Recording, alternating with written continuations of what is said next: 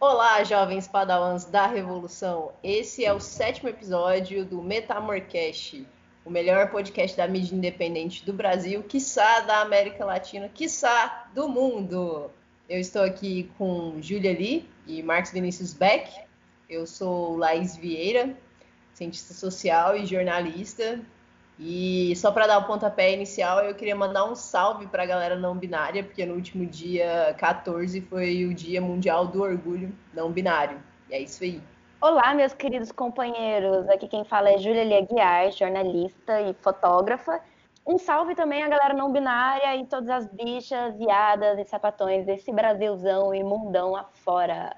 Olá, meus caros, aqui é o Marcos Vinícius Beck, jornalista, escritor e proletário das palavras aí. Eu queria mandar um salve aí para todo mundo que todo mundo que gosta de, de música, de cultura, de arte, né? Eu sempre bato nessa tecla, é muito importante a gente lembrar disso, porque só esse tipo, só... Esse, essa, essa expressão humana é que salva a gente, acalenta os nossos corações e percepções nesses tempos tenebrosos. E está começando mais um programa do Metamorcast, esse é o sétimo programa. E no episódio de hoje, no primeiro bloco, nós iremos falar sobre racismo estrutural. No segundo bloco, a gente vai falar sobre reações populares ao racismo e as coisas que estão acontecendo no Brasil nesse exato momento. Vamos discutir aí um pouco essa questão.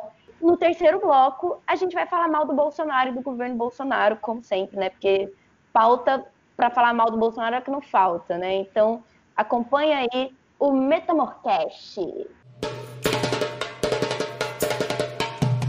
Então, galera, nesse primeiro bloco a gente vai falar sobre a questão do racismo, né, do racismo estrutural na sociedade brasileira. Mas é importante lembrar é, por que que a gente fala que ele é estrutural, né? E ele não é estrutural única e exclusivamente na sociedade brasileira. É importante lembrar que o racismo ele é estrutural no próprio capitalismo, no próprio sistema capitalista. A gente sabe que, e isso vem sendo demonstrado já há muito tempo por vários autores no Brasil.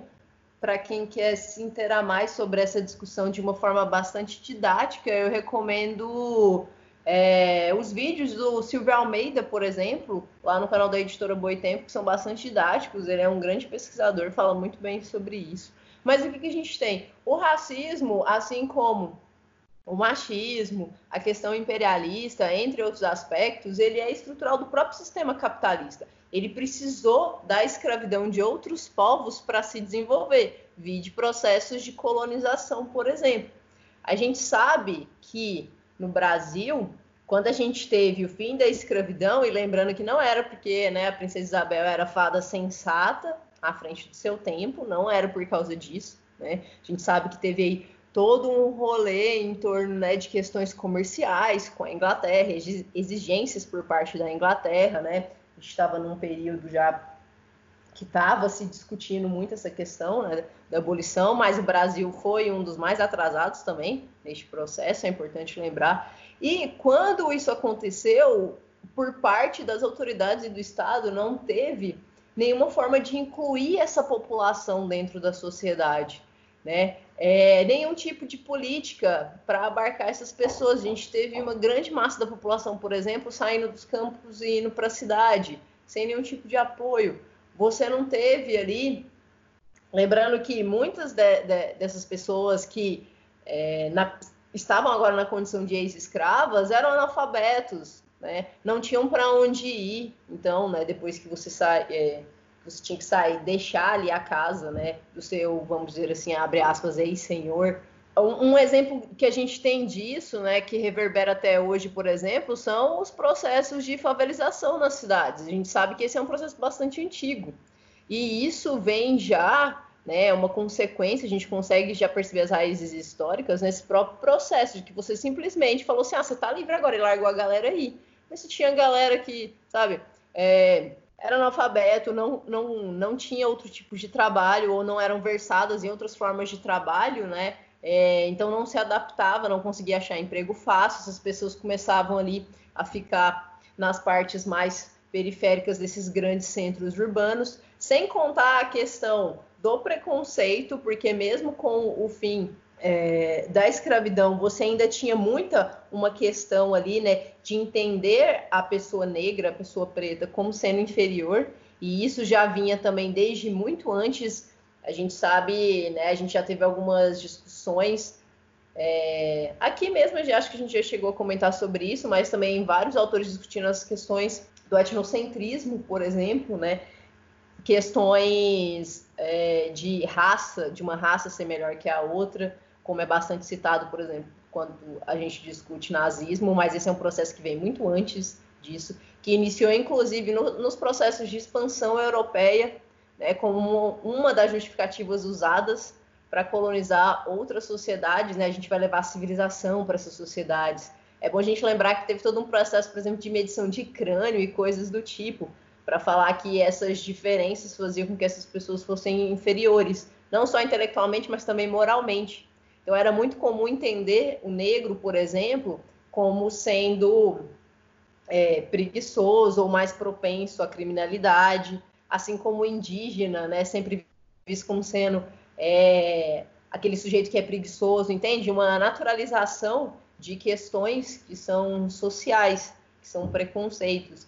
Então, o Brasil, desde sempre, foi marcado por essas questões. Então, quando a gente fala de racismo estrutural, a gente está falando de coisas que estão na nossa sociedade, mas que também não são única e exclusivamente da nossa sociedade, né, mas do próprio sistema capitalista. Como quando a gente citou aqui, se eu não me engano foi no programa passado, né, a, as discussões que a Angela Davis faz muito bem sobre isso, né, e além de incluir é, a questão racial, ela também fala da questão de gênero, porque a gente sabe que na sociedade brasileira, mulheres negras são as que mais sofrem, por exemplo, como a gente está vendo, né, esse momento de pandemia e tudo mais.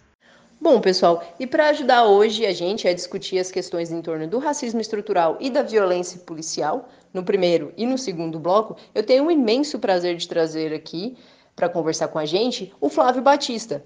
O Flávio é professor, é graduado em Geografia pela Universidade Federal de Goiás, é pesquisador do G E S F, o Grupo de Estudos em Sociologia Fiscal, e é mestre em Direitos Humanos também pela Universidade Federal de Goiás. Primeiramente, muito obrigada, Flávia, por aceitar participar do nosso podcast. E diz aí, o que, que significa esse termo? Ao que, que a gente remete? O que, que a gente quer dizer quando a gente usa, né, essa expressão racismo estrutural? Primeiro, quero agradecer pelo convite. Eu acho importante nós analisarmos essas questões é, para além das notícias, ou seja, nesse sentido, o estudo, a pesquisa, a teoria social nos ajuda a compreender profundamente esses acontecimentos, não só para entendê-los, mas também para, quem sabe, mudar esse roteiro dramático.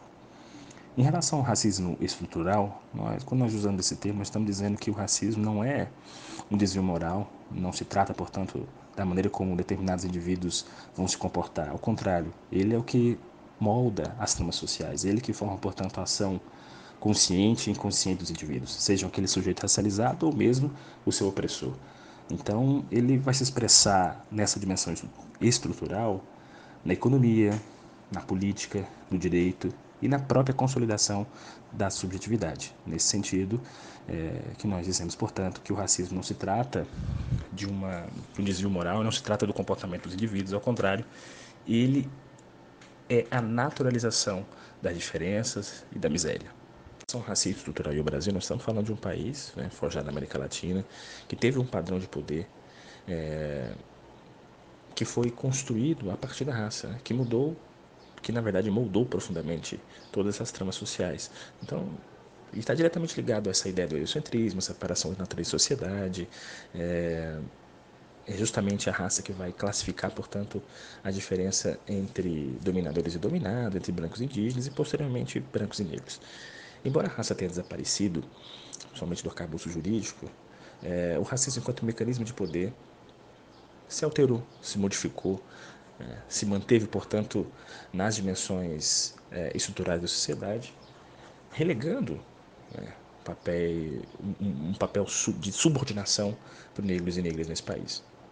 Uma das grandes coisas também que é importante é, ressaltar sobre esse tema é que a sociedade atual, ela coloca as pessoas negras em lugares de, sub, de diminuição, né, é, em vários aspectos, assim. Igual a Laís pontuou, por exemplo, a mulher negra na sociedade é a que mais sofre, porque além do patriarcado, que já subjuga as mulheres dentro do processo profissional, da dupla jornada, etcétera, são elas que sofrem mais racismo, é por conta da questão do patriarcado, né? Então, além assim, da sexualização dos corpos em vários momentos, né? Também ao longo da história brasileira.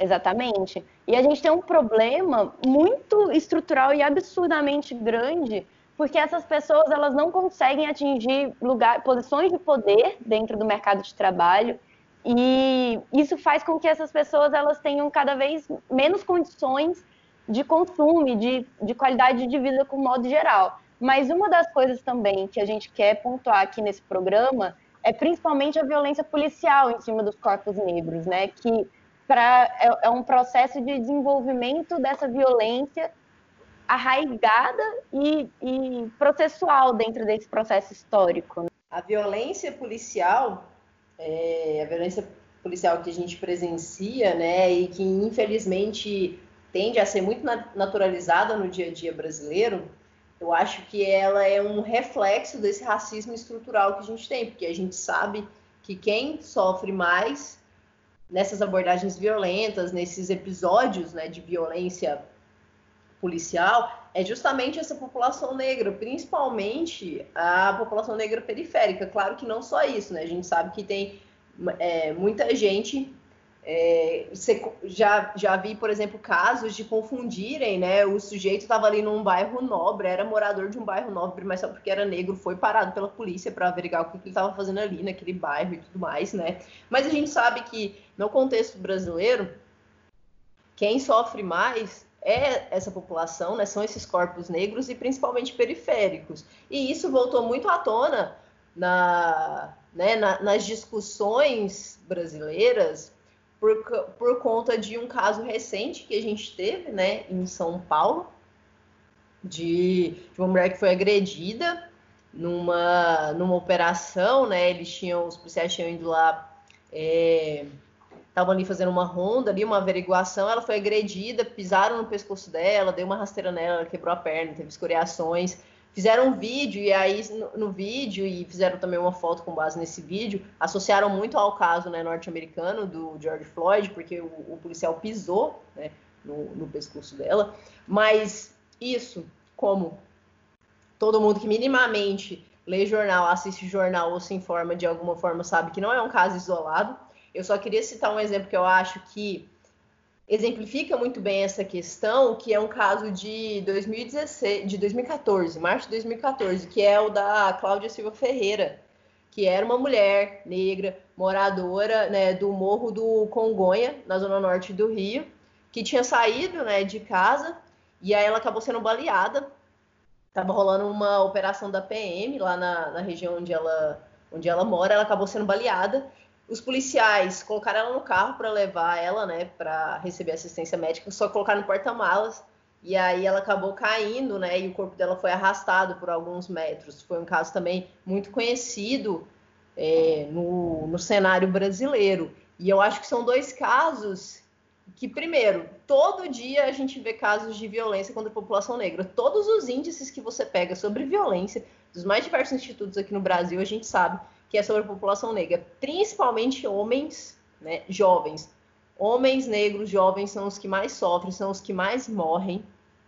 É, dentro, né, quando você vai pensar essa questão da violência, do racismo estrutural no Brasil, da violência é, policial, etcétera. E é impressionante, né, porque se tivesse sido uma mulher branca nesse caso, teria tido uma comoção nacional de o absurdo que é uma pessoa ser baleada num, num, é, não, a, a, num gente, contexto em que ela não é culpada e ela ainda é arrastada. Por, tipo, gente, isso é muito absurdo, né? A gente também por, não pode esquecer e, os casos desses... de crianças assassinadas também. São muitos casos, tipo, são inúmeros as pessoas é, que são mortas em tiroteios nas favelas do Rio, nas periferias de São Paulo e nas periferias ao redor do, do Brasil, né? É, esses, esse, esse, esse caso levantado pela, pela Laís e pela Júlia, ele, ele simboliza, na verdade, ele representa muito bem aquilo que está introjetado na nossa, na nossa sociedade, aquilo que foi também, Laís, de certo modo, legitimado por estudos antropológicos na própria é, antropologia produzida no Brasil, nos anos trinta e quarenta, né, com Gilberto Freire, por exemplo, que de certa maneira, legitimou essa ideia é, de existir um mito de uma democracia racial, coisa que, na prática, é absolutamente é, inviável e impraticável. E o que eu, o que que eu acho engraçado, Beck, é que sim, de fato, né, o Gilberto Freire tinha uma visão mais romantizada, né, aquela coisa do encontro das três raças, da miscigenação, né, porque você estava passando também por um processo ali, na sociedade, é, era importante ter uma maior valorização, né, dos sujeitos negros. Sim. Mas, e, e é legal porque muitos autores depois dele justamente mostram, né, como que isso, isso não era uma leitura, né, assim, concreta do que se tinha, porque na verdade foi um processo extremamente violento, basta você pensar nas mulheres, por exemplo, negras, né, como sim, foi violento. Sim. Então, o Chico Buarque de Holanda, o Sérgio Buarque de Holanda, é, o, e o Florestan Fernandes também, são dois autores brasileiros que eu acho, assim, que eles discutem de forma genial como que é essa ideia, né, da... da miscigenação ali do, do Freire, apesar de ter sido importante para o período, né, por conta de você ter uma necessidade ali, de certa forma, trabalhar um pouco esses preconceitos que ainda estavam ali, né, muito pesados por conta da proximidade com o fim da, da escravidão, trazia uma visão romantizada, e essa visão romantizada também, de certa forma, é prejudicial, né? Agora, o que me chamou a atenção, de fato, é, que aconteceu aí na, na, na semana, nas últimas semanas, foi o caso de uma, de uma patroa que é, contratou uma empregada doméstica lá em São Paulo, nos Jardins, negra também, da periferia de São Paulo, estava trabalhando há vinte anos, há vinte anos sem carteira assinada e há vinte anos sem receber salário. Ou seja, há vinte anos, há vinte anos é, privada de todos os direitos humanos, que o trabalho ele é um direito humano. Ele é um direito humano pegado pela Carta, Declaração Universal dos Direitos Humanos da ONU, de quarenta e sete, é, escrita no pós-guerra. Para a humanidade, ela... Porque é importante explicar também o que é direitos humanos, assim, para o ouvinte entender. Os direitos humanos ele existe para que a civilização não incorra na barbárie. É, e, e, você, e o ser humano, todo ser humano, viva com o mínimo de dignidade, tá? Na prática, isso não existe. Na prática, isso pode parecer uma utopia, É, tendo em vista que o Brasil é um país extremamente desigual, né? Então já começa aí o problema.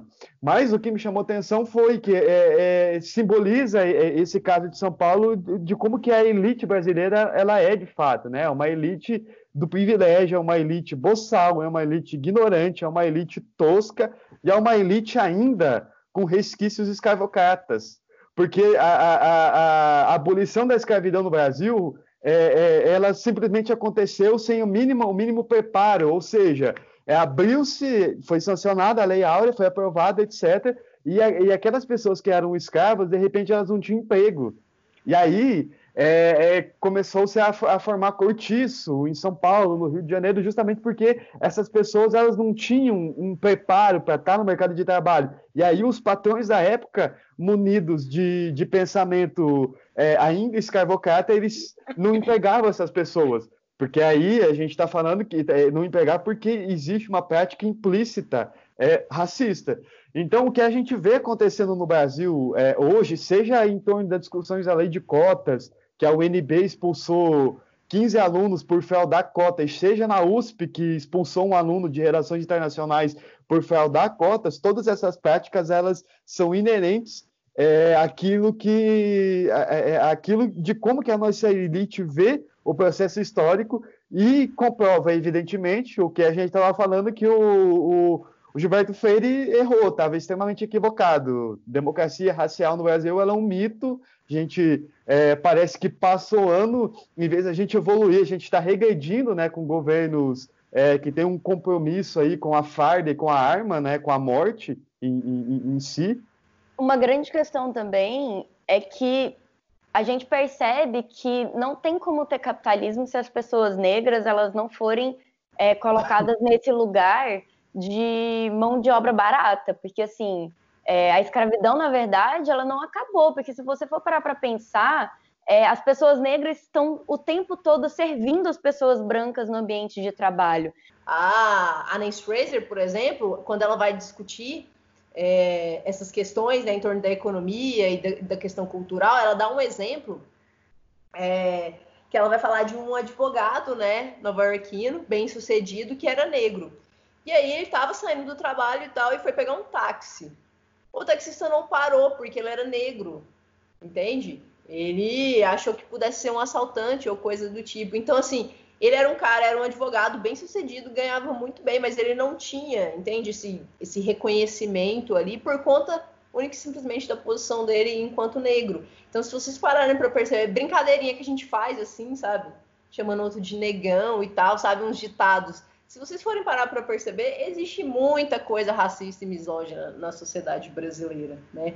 Para além dessas violências explícitas, como o Beck e a Júlia falou, e em termos de violência explícita, eu acho também que aquele caso, né, por exemplo, é do, daquela mulher que o menino morreu, o filho da empregada, né, que estava trabalhando lá na casa dela morreu, né, caiu da varanda. Eu acho que aquilo lá também já foi muito discutida a questão em torno do racismo em cima daquilo, mas eu acho que também exemplifica, né, como é entendido como corpos que são mais descartáveis, digamos assim, entende? Ali uma negligência, tipo, ah, filho da empregada, negro ali, ah, deixa, sabe, não vou, não vou me preocupar.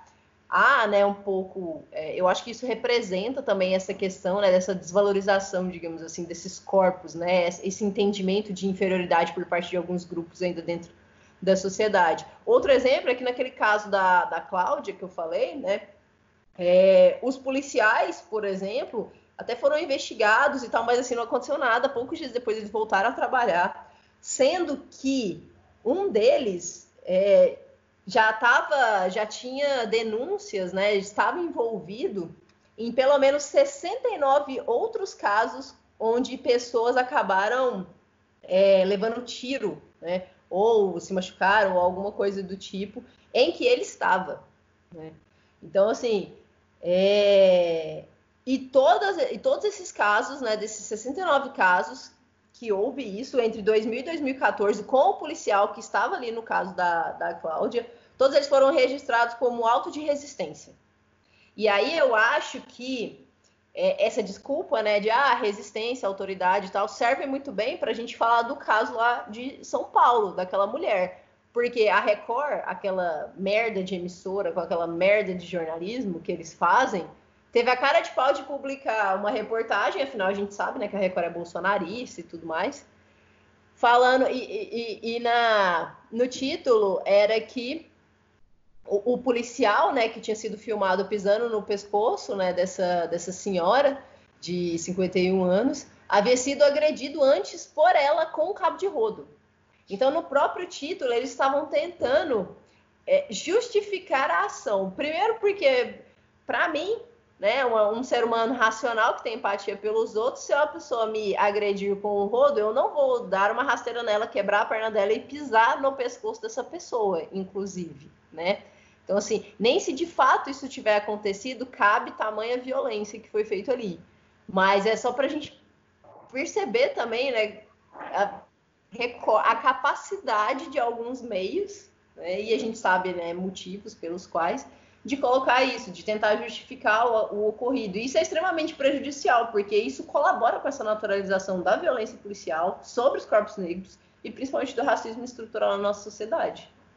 É, uma coisa que eu queria pontuar também é que se nós que somos pessoas de esquerda, né, autodeclaradas de esquerda, é, não lutarmos contra isso, a gente não está fazendo realmente muita coisa, quando a gente está sendo hipócrita quando a gente fala que a gente apoia os direitos humanos e tudo mais, sabe? É uma pauta que, cara, simplesmente vai contra todas as coisas É, que pregam uma sociedade mais justa, pacífica e minimamente melhor do que o que a gente vive hoje, sabe? Então, lutar contra o racismo estrutural, lutar contra a violência policial em cima desses corpos é de uma extrema importância, principalmente para as pessoas brancas. Enquanto a população branca nesse país não parar para poder realmente se colocar nesse lugar de, cara, a gente precisa fazer alguma coisa urgente sobre esse assunto, sabe? Seja é, dando voz, é, dando voz não porque as pessoas já têm voz, né? Mas ampliando a voz das pessoas negras que têm lugar de fala, né? E que estudam isso e que vivem isso cotidianamente, assim como também fazer coisas práticas, cara, porque, tipo, toda pessoa branca é racista em algum momento da vida, entende? E, assim, eu acho que falta muito isso na maior parte das pessoas, sabe, brancas, assim, de realmente entender que é uma pauta urgente, que tem que ser discutida cotidianamente e que não dá pra gente simplesmente deixar isso acontecer sem fazer nada, sabe? Porque... Inclusive... É Inclusive, vamos fazer um auto-merchan aqui, porque saiu hoje no Metamorfose uma indicação de livro para vocês lerem justamente sobre isso, do Assad Haider, então confere lá. w w w ponto jornal metamorfose ponto com. Bem, meus queridos, chegou ao fim o primeiro bloco e nós iremos de música, como sempre aqui no Metamorcast, a gente coloca uma música aqui para dar uma descontraída, etc e tal, e como não poderia faltar nesse programa, que a gente fala tanto sobre racismo, a gente vai exaltar essa deusa, essa mulher maravilhosa, essa senhora incrível que até hoje continua cantando babadeiramente, chiquemente, sentadinha na cadeira dela, bem das finas, porque a bicha é babadeira. Ela mesma, meus queridos, ela, a grande, a impressionante Elza Soares, com a música A Carne. Vou pedir Santa Clara para clarear, vou pedir Santa Clara para me ajudar.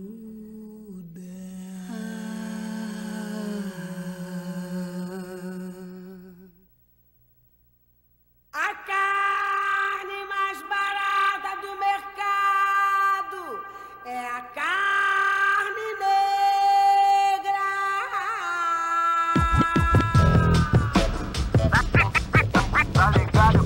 Basta, né, mano?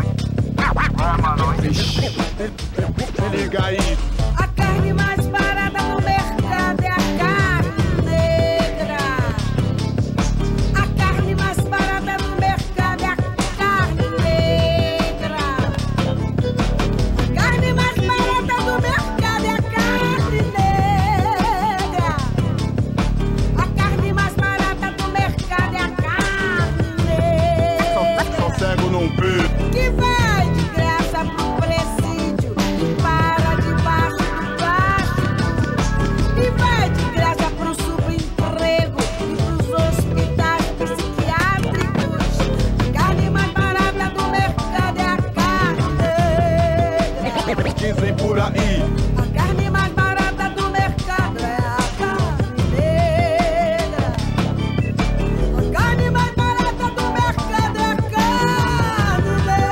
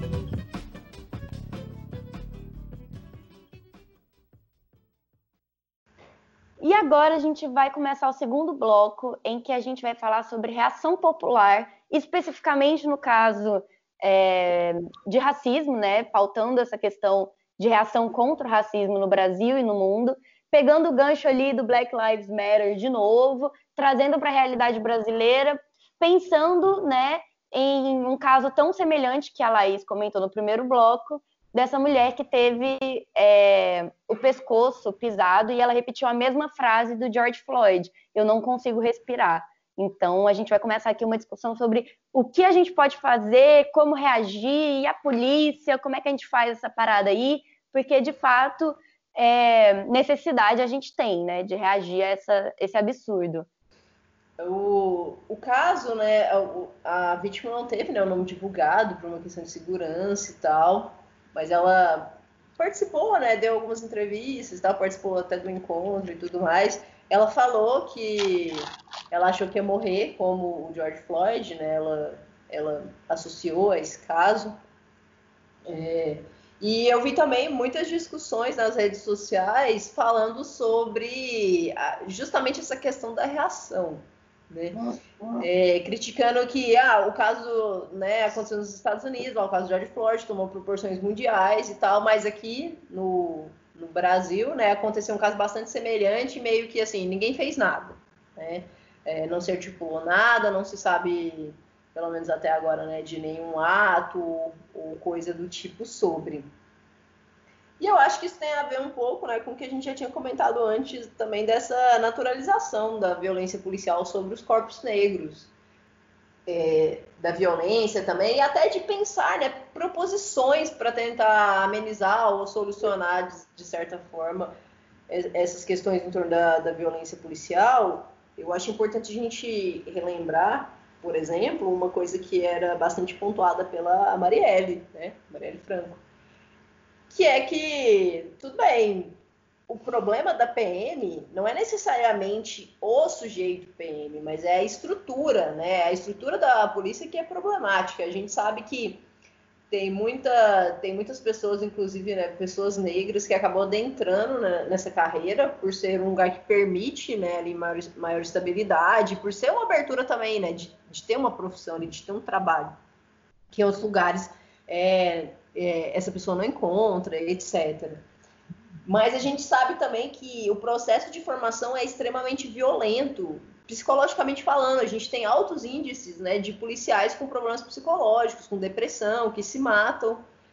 O treinamento é extremamente problemático, na, naquela lógica, né, de que você está ali num confronto, por exemplo, e aí ah, quem atirar primeiro vence. Não é assim, sabe? Porque... da mesma forma que você tem morte de pessoas com bala perdida, ou mesmo de pessoas que realmente estavam ali em condição de procuradas pela polícia, ou de ter infringido alguma lei, etcétera, a gente tem também mortes de policiais.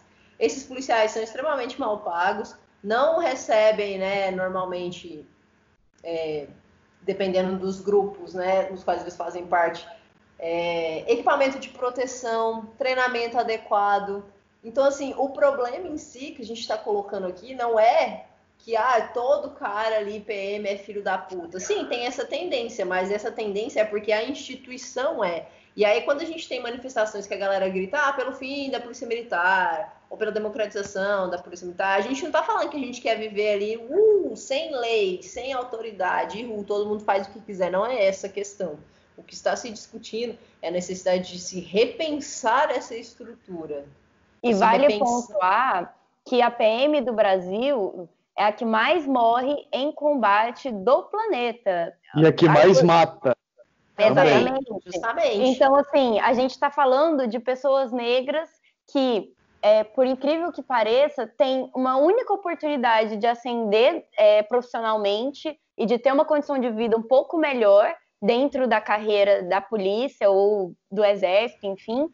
É, que é uma coisa que você vai subindo de patente e tudo mais ao longo do tempo, e essas pessoas pretas também estão morrendo e matando. Então, assim, é um problema que atinge os corpos negros, tanto dentro da instituição quanto fora dela. Então, é, uma, é uma, realmente uma questão a ser repensada, porque não adianta a gente falar para o fim da violência policial contra pessoas negras, sendo que essas pessoas negras dentro da polícia também são as que mais morrem, entende?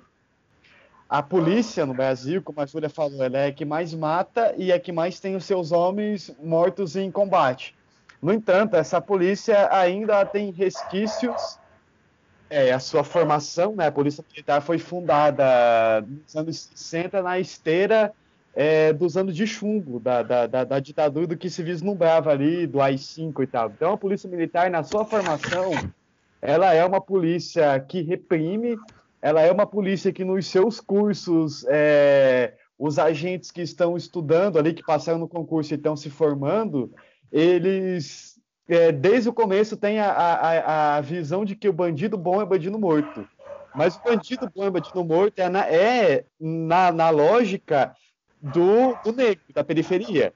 Porque quando o rico, o branco, o empresário, ele desrespeita as normas da covid dezenove, por exemplo, e faz festa lá na zona sul do Rio de Janeiro, no Bueno, aqui em Goiânia, ou é, no Jardins, ou Pinheiros, em São Paulo, a polícia não vai lá reprimir esses caras. A polícia vai lá bem de boa, conversa com eles, sabe? Então, o que existe na polícia... E aí eu, eu até cito essa reportagem que foi capa da edição dessa semana da Carta Capital, O Real Exército de Bolsonaro, assinado pela jornalista Thaís Reis Oliveira. Ela coloca que é, a polícia, de fato, é onde o Bolsonaro hoje tem a maior inserção, né? E aí a gente sabe que o Bolsonaro é uma figura é, que faz parte de um movimento neofascista. É, inclusive, eu recomendo um ensaio que foi publicado na revista quatrocentos e cinquenta e um, que fala sobre o neofascismo é, no mundo, a partir do que o, o Sartre e o Adorno definiram lá no, no contexto da, da Segunda Grande Guerra Mundial. Então, é, o Bolsonaro faz parte desse movimento mundial de extrema-direita neofascista, né? E o Bolsonaro, como essas figuras no mundo, ele tem uma polícia que compactua com essa lógica aí mesmo, que é tem que subir o morro, tem que dar tiro, tem que matar os outros. Só que ainda está colocando em risco o trabalhador precarizado, né, da polícia, que é, é, é, é por causa do, da, da série de desgaste psicológico que ele tem na academia. Ele vai para a rua, não é para dialogar, ele vai para a rua para descer o cacete mesmo, porque ele é formado para isso. A formação dele não permite que ele tenha uma visão de mundo humanizada, que ele entenda qual que é o papel é, da polícia na sociedade, o que, que a polícia tem que fazer. Então, assim, é, o, o, os instrutores desses cursos, que geralmente são tenente-coronel, que é o chamado alta patente da polícia, são pessoas truculentas, assim, são pessoas que, quando estavam nas ruas, cometiam séries e séries de crimes contra os direitos humanos. E aí é muito simples, é óbvio que é, uma vez que esse cara esteja nos postos de, de, de dar os cursos é, de formação, obviamente que ele não vai pensar, é, for, é, priorizar por formar policial é, com uma consciência. Ele vai priorizar formar policial para simplesmente dar tiro e depois perguntar, pisar na cabeça e depois perguntar, sabe? Eu queria citar aqui, é, diretamente do Twitter, porque nós vivemos, né, na sociedade globalizada esquisita, uma thread que uma mana fez, que o arroba dela é Bento Inaya, que eu acho que ela, ela, ela é uma mulher negra, né, e eu acho que ela fala de uma forma impressionante sobre essa questão da reação das pessoas relacionadas a esse caso, por exemplo. Ela cita o seguinte... Brancos, vocês se mobilizaram semanas atrás e fizeram a luta preta virar um hype. Poucas mobilizações de fato foram concluídas em tudo e sobretudo. Um criminoso, entre parênteses, não vou chamar de P M, pisou no pescoço de uma mulher negra aqui no Brasil. Eu quero saber, o que vocês vão fazer agora? Aí no outro tweet ela falou o seguinte... Essas reproduções de racismo não são causadas por pessoas pretas. Não, se pe... não me peça para falar, para gritar, para me mobilizar. São vocês os percussores dessa crueldade em massa. E são os mesmos que pedem empatia para pessoas negras, mas quando tomam a situação beneficiosa. E agora? Peço que não me chamem influenciadores para ocupar suas redes, pois não são eles que precisam limpar essa sujeira. São vocês que precisam, de fato, resolver o problema que vocês mesmos criaram. E se você pensar em esquecer, se depender de mim, eu faço vocês lembrarem diariamente. Eu gosto, eu achei isso genial, porque realmente essa é a grande questão. Foram as pessoas brancas que criaram o problema do racismo estrutural. foram, são as pessoas brancas que continuam institucionalizando esse racismo cotidianamente. São as pessoas brancas que deixam isso acontecer. São as pessoas brancas que não estão reagindo a esse absurdo que está acontecendo. Então, eu faço das palavras dela as minhas, me colocando no lugar de uma mulher branca. E agora, o que nós vamos fazer para poder tentar resolver esse problema? Porque tem que partir também de uma iniciativa das pessoas brancas, de cara, não dá para assistir essa violência policial, não dá para assistir essa violência nos corpos negros, sem que as pessoas brancas se mobilizem para que isso acabe, porque é um problema que a gente criou, e eu não estou dizendo a gente, indivíduo branco que se diz antirracista, que tenta é, o máximo possível não reproduzir racismo diariamente, enfim, mas somos nós, indivíduos brancos, que precisamos nos mobilizar para poder fazer isso rolar, sabe? Eu achei, eu achei interessante essa fala que você trouxe, É, porque me lembrou algumas contradições que a gente tem muito e, e, pelo menos da forma que eu vejo, eu acho que isso tem certa ligação, né, com o fato de que na sociedade brasileira a gente naturalizou muito é, essas questões é, em torno de várias opressões, como, como o racismo, mas também o machismo, etcétera, né? É como, é como se, pensem, né, assim, historinha, suposição, é como se uma menina ou um cara, sei lá, fosse uma manifestação por conta do George Floyd, mas aí ele chega em casa e, tipo assim, a diarista, ele, ele tem uma diarista ali que é uma mulher negra, que cuida da casa dele, e aí ele não toma o mínimo cuidado com o Covid, por exemplo, né, no meio da pandemia, sendo que ele foi numa manifestação lá falar que é contra o racismo, e aí ele chega em casa e meio que, tipo assim, não toma o mínimo cuidado, entende? Com aquela trabalhadora que está ali. Ou o cara, por exemplo, que se diz antirracista, mas tem uma empregada doméstica que não paga todos os direitos para ela, por exemplo. Não assina carteira e não paga todos os direitos, né? Ou, sei lá, um cara que fica lá pagando de... Ai, é, eu não sou machista e tudo mais, eu defendo igualdade entre os gêneros, né? Ah, eu sou um homem feminista. Essas coisas que de vez em quando os boys falam. Mas daí, tipo assim, chega em casa e, tipo, não ajudam nada a mãe, sabe? Tipo, a mãe faz tudo pro cara, cozinha, lava, etcétera. E, e o cara acha que ele é uma situação extremamente normal, entende? Dentro da própria casa dele. A mãe, você sabe, tipo, um faz tudo ali pra ele e pro pai. Ele não consegue perceber questões de gênero na própria casa, mas no ambiente da rua ele fica ali pautando ser um cara ali pela igualdade de gênero. Isso acontece muito também com questões em torno do racismo. Muita gente fala que é, não é racista e tudo mais. Um exemplo muito bom que tem, que eu já vi, inclusive, a galera fala, ah, eu não sou racista nem nada. Mano, nunca namorou uma mina negra na vida. E quando você pergunta, tipo assim, ah, quem você acha bonito? Só aponta a mina branca. Até em questões de beleza, a gente naturaliza super o racismo, sabe? A gente chega no ponto fundamental. Por que que não há comoção em relação a uma cena muito próxima daquela que aconteceu com o George Floyd no Brasil? Porque aqui o racismo naturalizou a miséria e a violência relacionada ao corpo negro. A questão é que esta ideologia, ela produz não só o ser racializado, né, o sujeito racializado, portanto, mas também aquele que será o próprio opressor, criando, portanto, uma espécie de... de dois sujeitos racializados, né? Porque muita gente acha que o problema do racismo é exclusivamente um problema, um problema para negros e negras, quando na verdade a própria concepção do que é branco é fruto desse processo histórico. Então é nesse, nesse ponto que as pessoas não vão, no Brasil, ter a mesma comoção, porque nós estamos falando de algo corriqueiro, nós estamos falando de algo que já foi naturalizado, para muita gente já foi naturalizado. Que, afinal de contas, a raça aqui tomou essa proporção. O racismo tomou essa proporção de um mecanismo, portanto, que naturaliza a miséria, que naturaliza a violência. É nesse sentido que muita gente vai, vai simplesmente olhar para aquela cena e vai questionar a vítima. Muita gente vai pensar, inclusive, que na realidade houve uma cena que aquele vídeo não captou, sabe?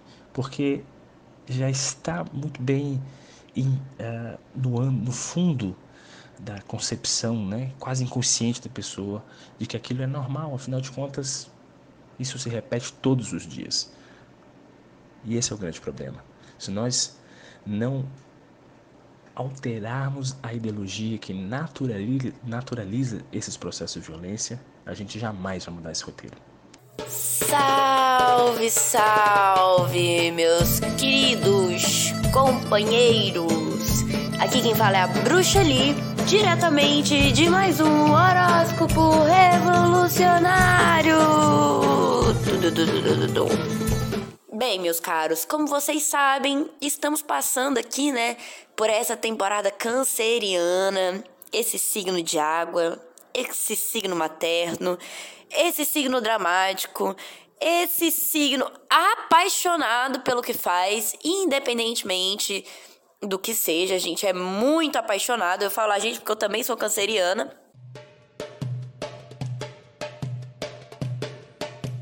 No horóscopo revolucionário de hoje, eu queria exaltar uma, um personagem histórico do anarquismo. Eu fiquei chocada quando eu descobri que ele era canceriano, na verdade, porque eu não imaginava. Mas, depois que eu fui pensar, que eu falei, pô, ele é canceriano e ele é canceriano do meio do, do segundo decanato de câncer, né?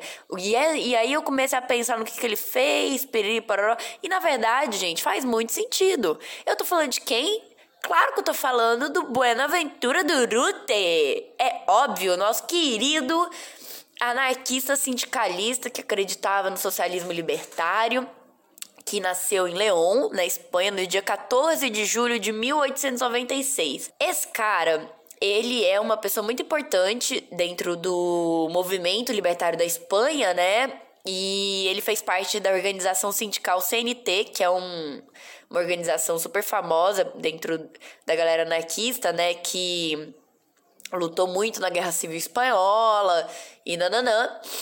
E o Durruti, ele é o tipo de pessoa que, assim, ele acreditava tanto naquilo que ele fazia que ele foi até o final e ele defendia, nossa, com corpo e alma, entendeu? Porque o canceriano, ele é assim, você entende como que é? A gente defende as pessoas que a gente ama e as nossas causas com toda a energia que a gente tem, entendeu? E uma coisa muito importante de pontuar é que é, o Durruti participou de um grupo muito famoso espanhol de ação direta que se chamava Los Solidários. E ele era famoso por sempre ajudar as pessoas e ser uma pessoa muito coração aberto, de tipo, né, é, fazer parte aí dos companheiros e tratar sempre todo mundo, né, com essa coisa de...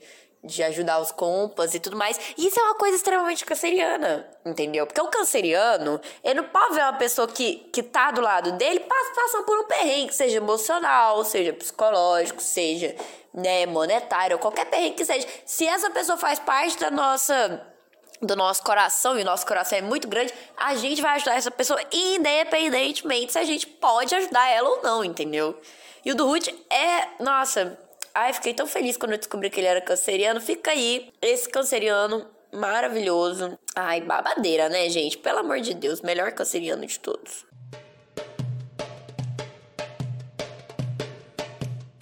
E aí, como a gente também tá na temporada de câncer, é válido lembrar que os cancerianos, além de amorosos, perfeitos, pessoas lindas e maravilhosas, a gente também é... pessoas muito rancorosas e bem das loucas. As cancerianas normalmente são todas muito loucas. E tem uma coisa que aconteceu na temporada de câncer, que só poderia ter acontecido na temporada de câncer, que são os bichinhos antifascistas, né? Tudo bem que a cobra, ela pegou ali é, o fim do, da época de Gêmeos, mas ela, eu vou falar que ela fez ali aquele babado acontecer, dele, dela mordeu o menino, e ela causou na temporada de câncer, porque ela mostrou que a época de câncer mexe com todo mundo, entendeu? O que acontece? A gente é muito louca, as cancerianos, canceriano, é tudo muito louco. E quando o sol está em câncer, todo mundo fica meio doido, entendeu? Porque a gente fica com a emoção à flor da pele, porque o canceriano é muito dramático, é muito intenso, entende? Então, quando uma Ema vai lá e bica o Bolsonaro, por quê? Gente... É óbvio, entendeu? Tá ali regido pelo signo de câncer. É claro, ela tá com ódio, com raiva, entendeu? Tinha ódio pra caralho, faltou veneno. Ela foi o quê? Bicou o Bolsonaro. E se ela pudesse, bicava mais também, porque o canceriano é desse. Quando ela pega birra de uma pessoa, bicho Maria, nossa senhora, é difícil o trem, porque eu, a gente não perde birra, não. Não perde. É real isso. Bizarro. Mas é isso, né, meus companheiros? Esse foi mais um breve, brevíssimo horóscopo evolucionários. A temporada de câncer já está acabando. No nosso próximo episódio da semana que vem já estaremos na temporada de leão. E aí, minhas bichas, as senhoras se preparem para os babados, porque quando o sol entrar em leão, eu quero ver esse povo todo agir de forma babadeira, porque os leoninos, ó, vão chegar com tudo, bem brilhosas, espalhafatosas e dramáticas. Eu amo. Ai, vamos esperar a temporada de leão muito ansiosamente e se despedir da temporada de câncer. Um beijo, cancerianos. Um beijo da bruxa, que também é canceriana. E é isso, meus queridos companheiros. Até breve.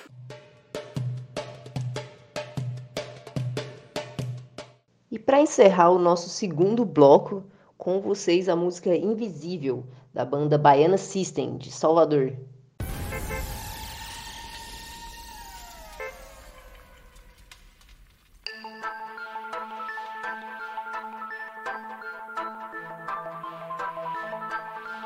Você já passou por mim e nem olhou pra mim. Você já passou por mim, passou e nem olhou pra mim. Acha que eu não chamo atenção, acha, engana o seu coração. Acha que eu não chamo atenção.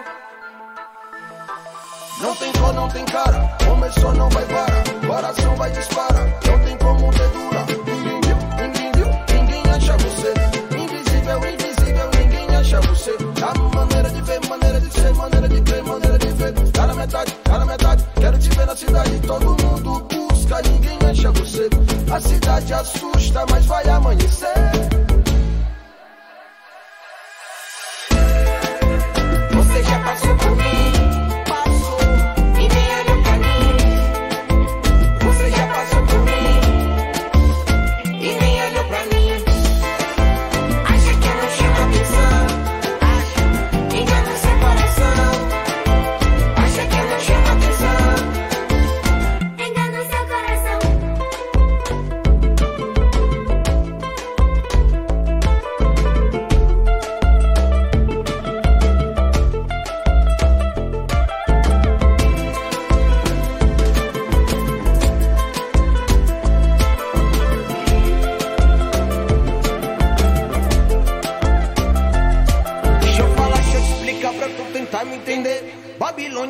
Forma pra tentar te prender.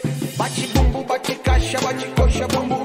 Bate se precipita que o papo é bom de render. Cada palavra que tu guarda na boca vira baba. Filosofia eu adquiro, lendo grande sai baba. Até eu ouço chava, não sai tão desgonçado. Beleza tá dobrada, que se faz é que se paga assim.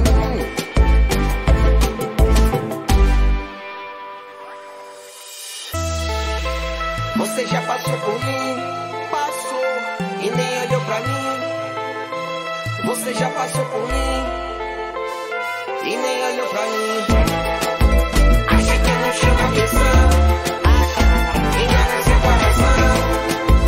Acha que eu não chamo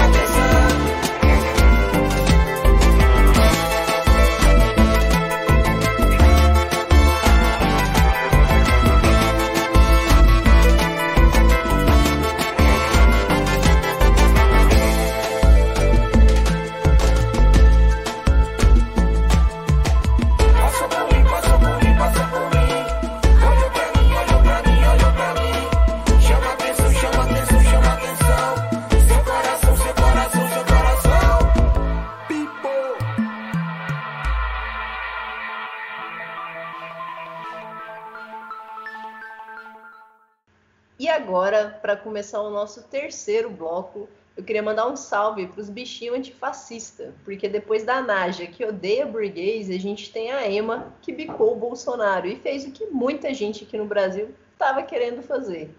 Mas também fez o que muita gente deveria fazer e não está fazendo, porque os bichinhos estão muito mais revolucionários que muita gente aqui no Brasil, não é mesmo? Viva os bichinhos antifascistas, vide Naja, maravilhosa, que Ema. Tinha veneno, me faltou ódio. E a Ema, que tinha ódio, mas faltou veneno. Então, salve para esses bichos maravilhosos que estão recuperando os, a sua voz e o seu poder. Viva a liberdade! Bem, a gente está passando por um processo, né, com o Bolsonaro, de muita instabilidade, de novo, mais uma vez, é, que esse processo ele não acaba, de instabilidade política. Mas vários fatos aconteceram essa semana que são muito interessantes.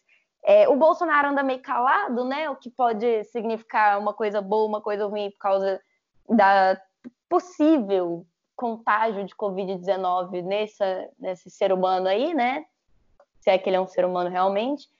É, porém, várias coisas estão acontecendo no meandros desse, dessa não fala do Bolsonaro com a imprensa, né?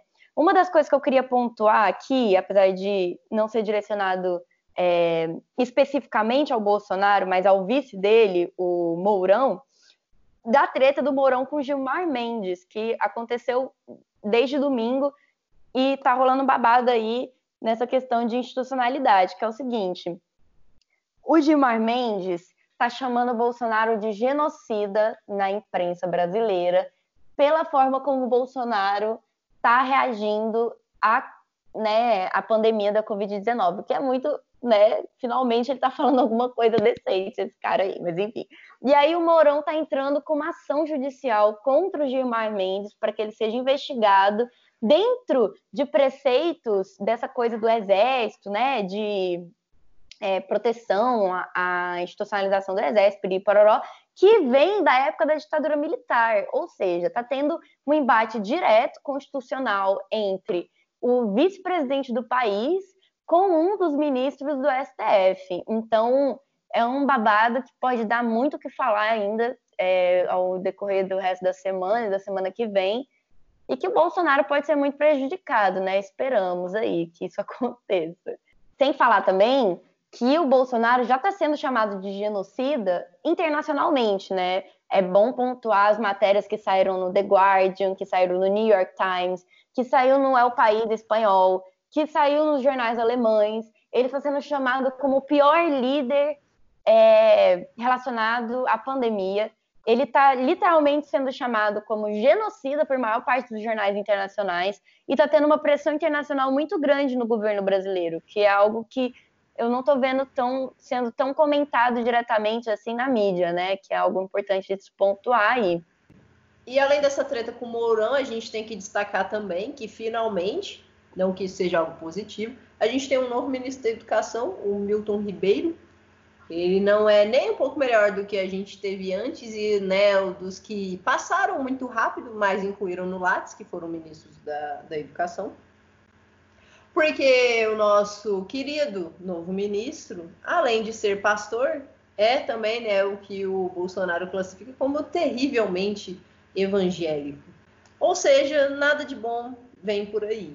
Inclusive, é, o pessoal destacou muito nas redes sociais um post que ele fez há um tempo atrás sobre nas universidades federais... É, ter muito sexo, a galera só ficar fazendo sexo e tal o tempo todo. Então, assim, meu querido jovem padawan, se você ainda não está na universidade, está ouvindo esse programa e vai criar a expectativa de que tu vai transar muito quando entrar na faculdade, eu só queria te informar que não vai ser assim.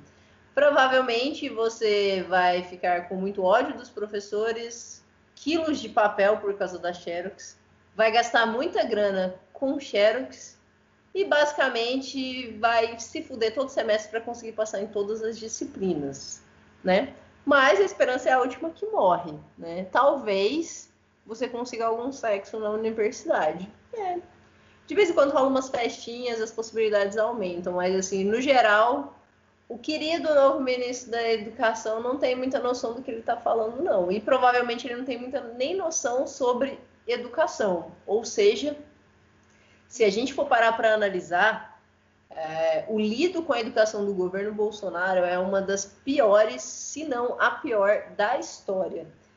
É uma pasta que assim, não tem andado, não tem tocado nenhum projeto para frente, nem quando o Weintraub estava, né, que ficou por mais tempo, pelo menos até agora, foi o que ficou mais tempo, sabe? Então, os projetos não vão para frente, nada ali se desenrola. A gente teve agora a exclusão, né, de, de pessoas indígenas, de, de alguns grupos para discutir questões da educação também.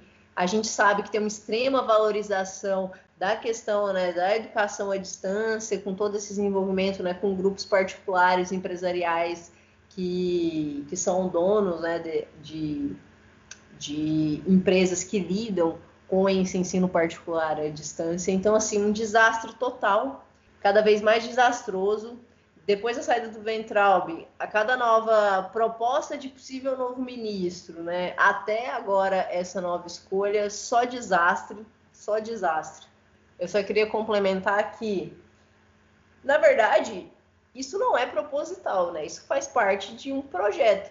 A gente sabe muito bem que uma educação de qualidade, valorização da educação pública, dos professores, é algo que gera conhecimento crítico nas pessoas. É, você forma cidadãos, cidadãos críticos, capazes de pensar criticamente sobre a sua realidade, sobre onde eles estão inseridos, sobre as suas vidas. E a gente sabe que cidadão crítico é tudo que o governo Bolsonaro não quer. A gente sabe que ele tem um forte apego por questões ideológicas, justamente por causa disso. Em outros episódios, a gente já discutiu, por exemplo, porque ele bate tanto, né, de forma tão negativa, criminaliza tanto a área das humanidades. E para quem quer se informar melhor, quando a gente vê discussões, por exemplo, como teve recentemente, né, organizado pelo, pelo pessoal da filosofia, da U F G, debates online, é, quando a gente vai discutir, por exemplo, as questões do fascismo, da educação, ou da importância da universidade para combater o fascismo, a gente percebe muito claramente, porque essa ênfase em pautas ideológicas, por que que eles batem tanto nessa questão das humanidades e do conhecimento crítico? Então, como a Júlia tinha dito é, anteriormente, o, o Gilmar Mendes classificou numa entrevista a Isto É, a Isto É, numa live, que a postura dos militares, eles estavam concomunando, digamos assim, é, com o genocídio, né? A morte em massa de pessoas, ao ponto de não ter, num período de, da maior pandemia dessa geração, do século, não, não ter um ministro capacitado no Ministério da Saúde. Bom, isso por si só, em qualquer outra época, seria triste. Numa época em que a gente está passando por uma crise sanitária, isso ganha é, proporções é, quase que inconcebíveis, né? É... O Gilmar Mendes errou? Eu acho que não, mas estão dizendo por aí que o Gilmar Mendes, na qualidade de ministro do S T F, não poderia chamar os militares de, de, de genocidas. Mas é aquela velha história, o jornalismo brasileiro, ele sempre demora para atribuir, para dar nome aos bois, aos fatos. É impressionante, né? Em todo o período é, chave da nossa história, é, os meios de comunicação, eles tendem a, a achar que a coisa está indo bem. Foi assim... Na, na, no golpe de mil novecentos e trinta, que falam que foi revolução, mas foi golpe, foi assim no golpe em trinta e dois, foi assim no golpe em trinta e sete, foi assim em quarenta e cinco, que tiraram o Getúlio Vargas, um ditador, através de um golpe, os militares, foi assim em cinquenta e quatro, quando o Getúlio Vargas morreu, foi assim em sessenta e quatro, e foi assim em dois mil e dezesseis. Então é, imp- é impressionante, e, e todos esses momentos os militares tiveram papel é, de excelência, digamos assim. Ou seja, os militares no Brasil, é, o que tudo indica, eles sempre estão assim, eles sempre têm um compromisso com a tragédia, com o fracasso, né? É a epopeia da desgraça, que eles dão um jeito de colocar é, em prática. Então, acredito que o Gilmar Mendes não errou. O Gilmar Mendes ele, ele foi muito, inclusive, até brando nas suas críticas, porque acho que é o brasileiro como um todo, o brasileiro um pouco mais... preocupado com a sua sociedade, ele deve estar de saco cheio já com ver essa tanta de gente da caserna, do porão e da tortura, ocupando postos que não, esse, esse, essa, esses caras não deveriam estar ocupando se o Brasil fosse um país é, compromissado com, com a democracia, né? E o Brasil não é, tanto é que não é que o Bolsonaro é presidente da República, né? Um sujeito expelido do quartel por querer explodir é, a Academia de Agulhas Negras no Rio de Janeiro. Então, dito isso, e aí agora com uma verve até um tanto cômica, digamos assim, né? Porque em, em um ano e meio nós temos o quarto ministro no M E C, em um ano e meio, né? Isso também, se fosse num período normal, seria lamentável, mas como a gente vive uma pandemia, como disse o Ricardo Salles lá, né? A gente, parece que o governo está usando desse artifício aí para poder, para poder mesmo não... É, é, para poder fazer... É, sendo bem franco, assim, pedindo até desculpa com o palavreado para poder fazer merda, né? É, é isso que, que eles estão preocupados. É, eu, Laís e Júlia, tive a curiosidade, né, de entrar no site da U S P, no banco de teses de doutorado. Para quem não sabe, quando a pessoa defende uma tese ou uma dissertação de mestrado, o seu projeto automaticamente ele vai para o banco de dados das universidades. Inclusive, a da Laís... tá lá no banco da U F G, para quem quiser acessar e tal, Laís Vieira, tá lá. Então, para você ver, quando a pessoa completa um, um, um estágio da pós-graduação, automaticamente é, fica no banco de, de, de teses, isso é normal. É assim com T C C, é assim com, com mestrado, com doutorado, com pós-doutorado.